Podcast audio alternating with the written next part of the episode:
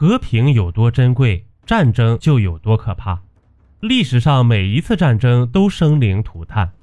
今天我们就来总结一下中国古代历史上最惨烈的十大战争。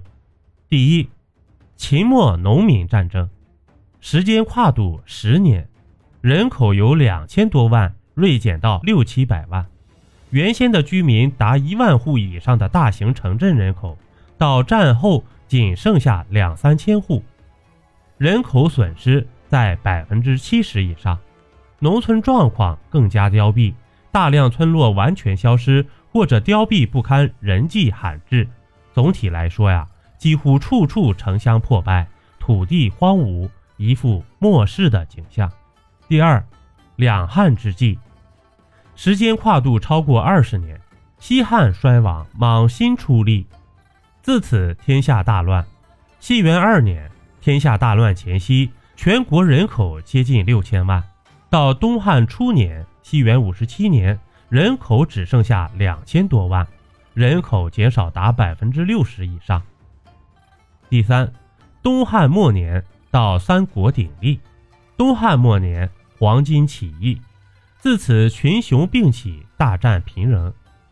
从时人流传的诗作便可看出乱世惨状：马前悬人头，车后载妇女，白骨露于野，千里无鸡鸣。生民百余一，念之断人肠。在曹操看来，东汉末年的乱世已经造成天下破败，生灵涂炭，百姓所剩不足百分之一。第四。从西晋八王之乱到五胡乱华，公元二九一年，西晋爆发八王之乱，自此天下大乱，永无宁日。夷狄侵扰中国，兵祸终年不息。据记载，公元三一一年，前赵刘耀攻陷长安之时，关中区域的百姓仅剩原有边户百姓的百分之一二，不仅天下兵连祸结。各族政权大都不惜民力，苛捐杂税，繁重的劳役无穷无尽，以致户口十不存一。第五，隋末唐初，隋炀帝不惜民力，大修宫殿楼宇，征发义夫挖通运河，人数在数百万之上。又三征高丽，士卒义夫死伤过半，终于酿成大祸。从公元六一一年到唐朝建立。并初步平定乱世。大约公元六二八年，各种兵变、民变、政变多达一百三十六次，先后五十多人称王称帝，割据一方，终年混战。天下人口由四千六百多万降到唐朝初年的一千二百多万，人口损失达百分之七十以上。第六个，安史之乱。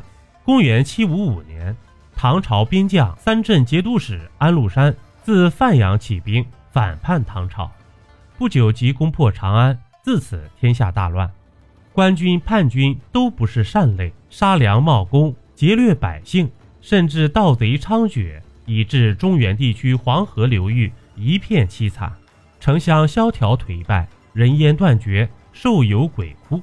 战乱历经十八年，人口由五千三百万锐减到不到一千七百万。人口损失近百分之七十。第七，唐末五代十国。唐末黄巢起义，黄巢所过之地，百姓静尽，赤地千里。这黄巢兵锋所至，荼毒生灵，惨绝人寰。据《旧唐书》记载，黄巢为陈州一年，粮尽，黄巢于是建造几百甚至上千巨队，将男女乡民。战俘投入其中，磨成肉糜，并称之为“倒魔寨”。陈州四周的百姓大都被黄巢军俘获，制成人肉糜，或者腌制成人肉干以充军粮。稍后又纵兵肆掠，荼毒四方州县。经过几十年的经年混战，五代十国时期前后八十年，称王称帝者无以计数，仅仅皇帝就达五十八个。到宋朝建国，户口仅剩两百万户，比起唐朝中期损失达百分之八十。第八个，两宋之际，宋元交替，金兵南下，先后灭亡辽、宋、中原崩溃，陷入一片混乱，兵祸与盗贼猖獗。待到蒙古灭金、灭宋，北方汉族几乎到了被灭族的地步，人口减少百分之九十以上，千里沃野，差不多人烟断绝，城郭崩毁。在蒙古军队的疯狂杀戮之后，中国损失人口达七千万以上。